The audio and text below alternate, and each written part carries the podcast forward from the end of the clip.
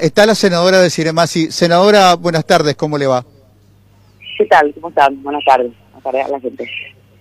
Muy amable. Senadora, estamos transmitiendo el programa hoy frente al pabellón de contingencia del, del INERAM, un sitio que nos genera muchísimo respeto y compartiendo con una comunidad de parientes de pacientes con la que sentimos mucha identificación y mucha proximidad. Ellos son testigos del Estado fallido, de las cosas que no funcionan, de los imposibles.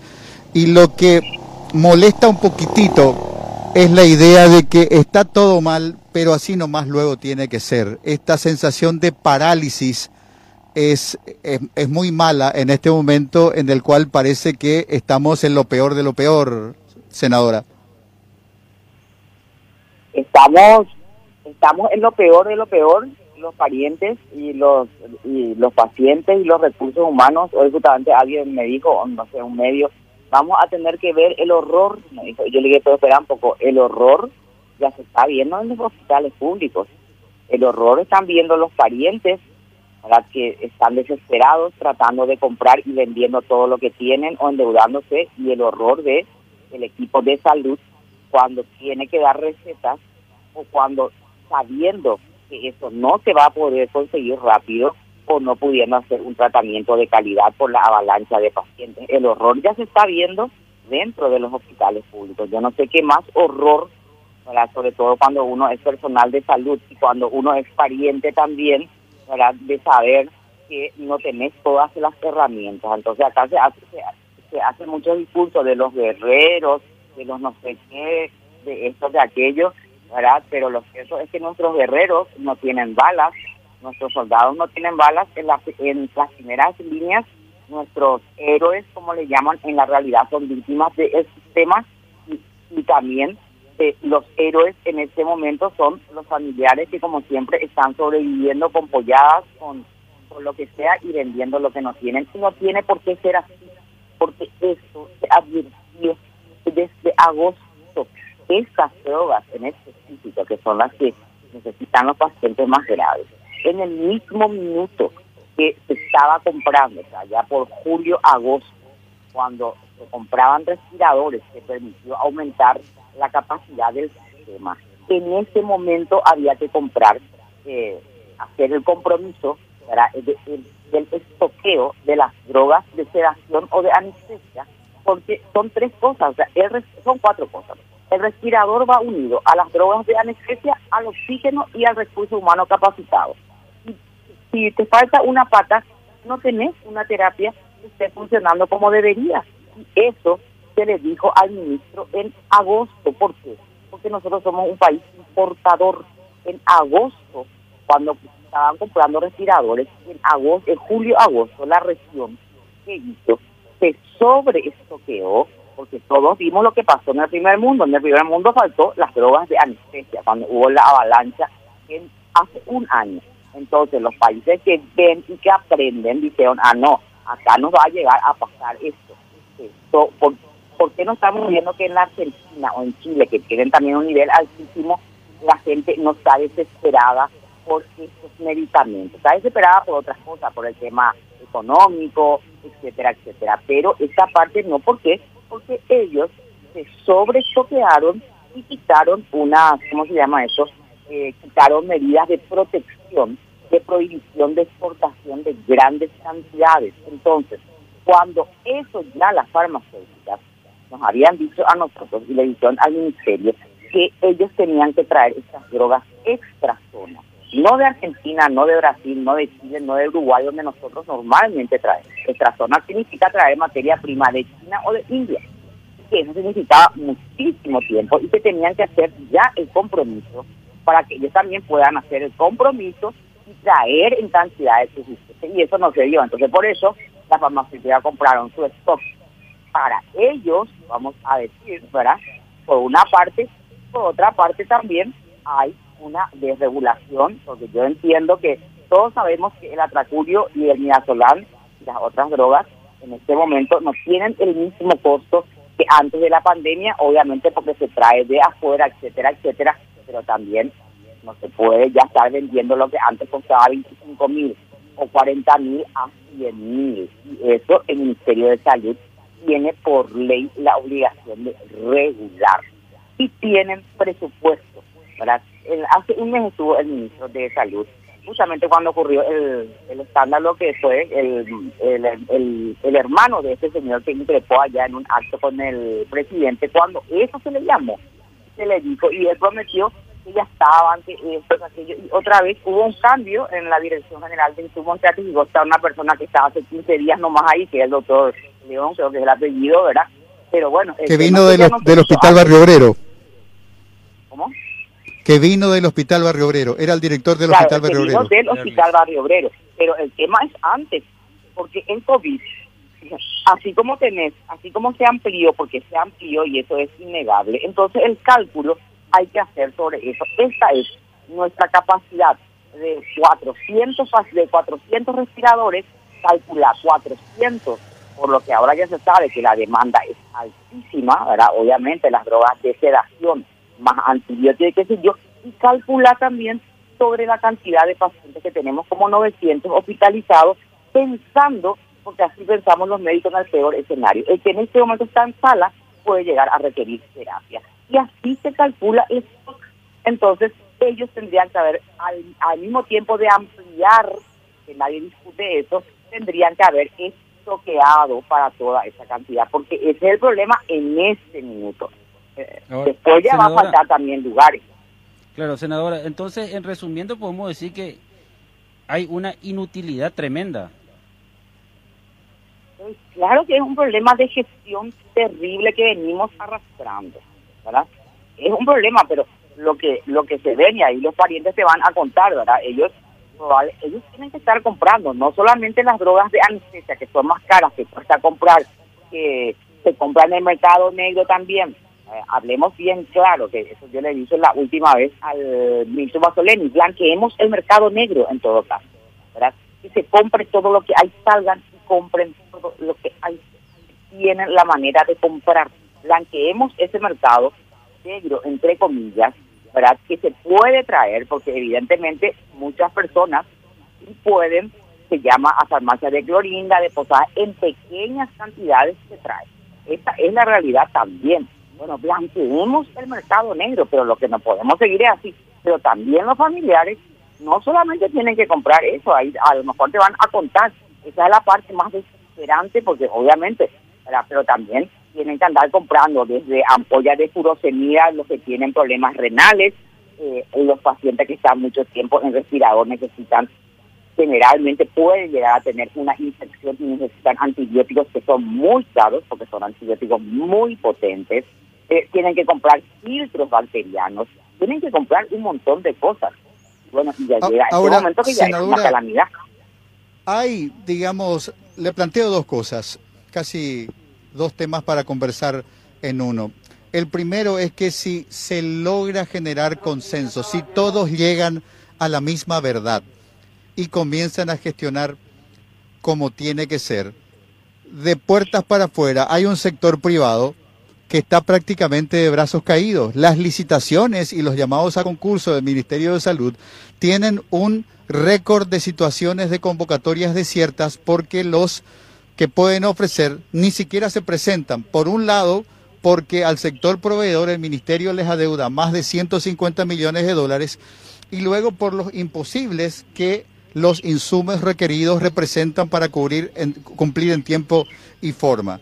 Y la otra cuestión es que no podemos, no deberíamos quedarnos solamente en el cálculo de la cuestión de la gestión de salud pública mientras tenemos una estrategia nacional que es contracíclica. El Ministerio de Salud se ahoga y el Ministerio de Educación abrió las puertas y le dijo a los chicos vuelvan a las clases.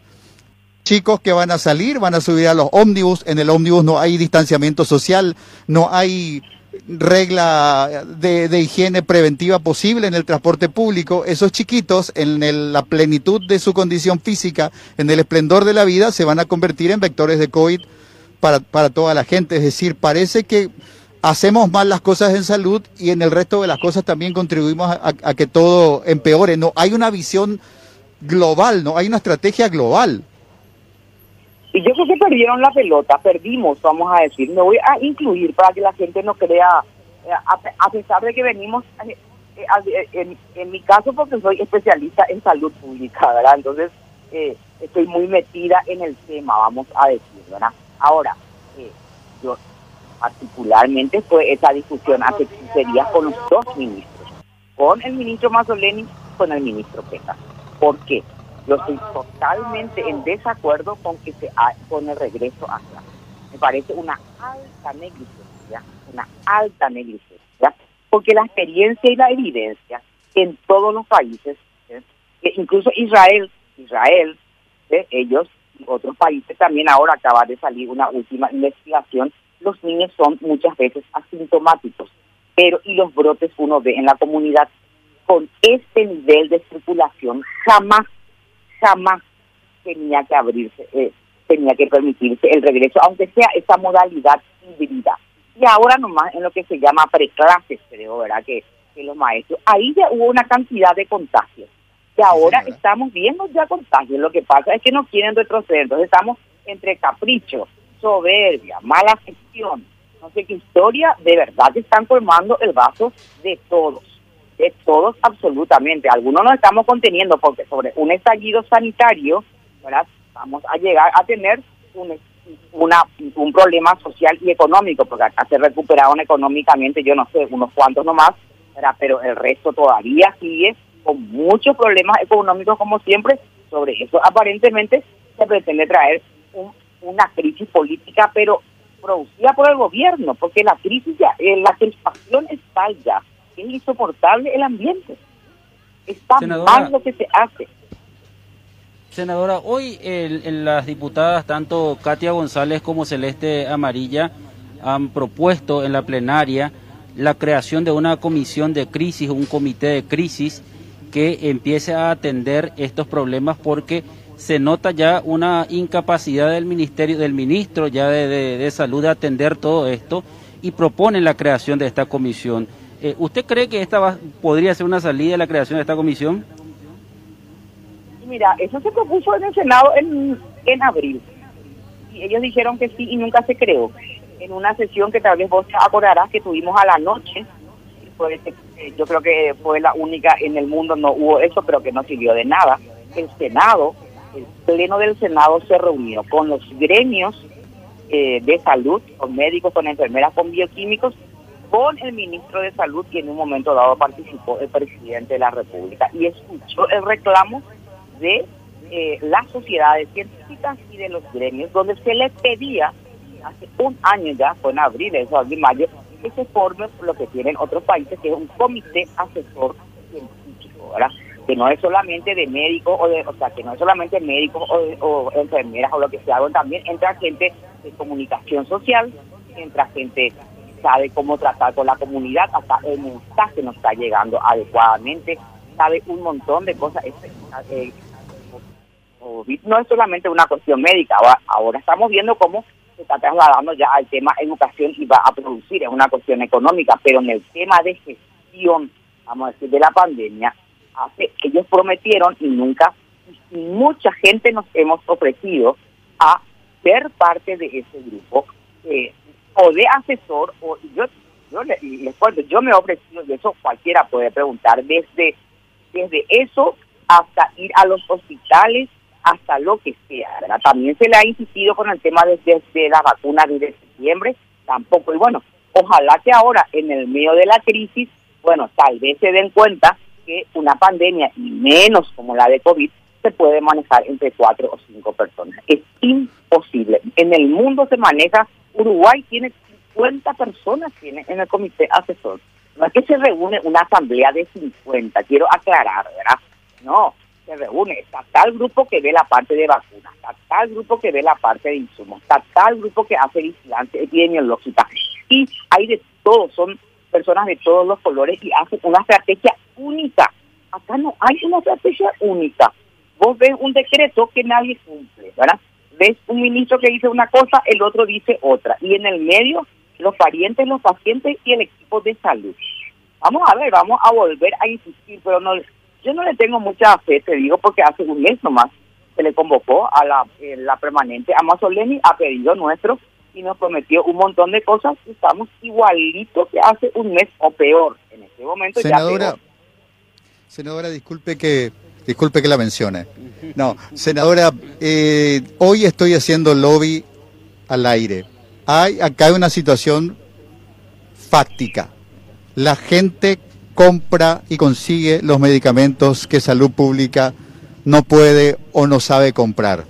La pobre gente que está acá gasta 2 millones de guaraníes por día, por lo menos, durante 10, 20 o 25 días y sale quebrada, endeudada, habiendo mal vendido sus bienes para salvar la vida de sus parientes. Le pido por favor que usted, en su experiencia y en esa brutal honestidad con que nos regala, nos diga si es posible o no pensar en una adenda de la ley de emergencia a través de la cual estas personas puedan presentar sus recetas con membretes oficiales selladas y firmadas por los médicos del caso y con las facturas de la farmacia y que ese dinero les sea repuesto. Hay familias quebradas como consecuencia de haber pasado por el trance del COVID y gastaron el dinero que en puridad el Estado tendría que haberles proveído en medicamentos. ¿Se podrá, senadora? Sí se puede, se puede porque el, ministerio hoy estuvo hablando, que fue lo que se habló en la última sesión, eh, ellos tienen, y eso podemos revisar bien mañana, hay un rubro, que, a ver, eh, para que la gente que está escuchando entienda que es el rubro de transferencia que usa, por ejemplo, la DIVEN, ¿verdad? Donde le transfieren y esa persona compra, eh, por ejemplo, una silla de ruedas, la, eh, etcétera, etcétera, se usa también para las drogas oncológicas, es decir, presupuestariamente se puede, legalmente se puede. Es cuestión de que ellos digan, bueno, ahora vamos a usar este mecanismo, eso sí podemos ver del Parlamento, me parece una buena idea, que la gente pueda ahí y por lo menos recupere algo que esté el paciente ¿verdad? para poder seguir ayudando y, y si falleció también, obviamente, porque muchas familias quedaron en la calle muchas familias están en la calle en este momento. Así que sí se puede. Senadora, muchísimas gracias por el tiempo, muy amable. Muchas gracias, hasta luego.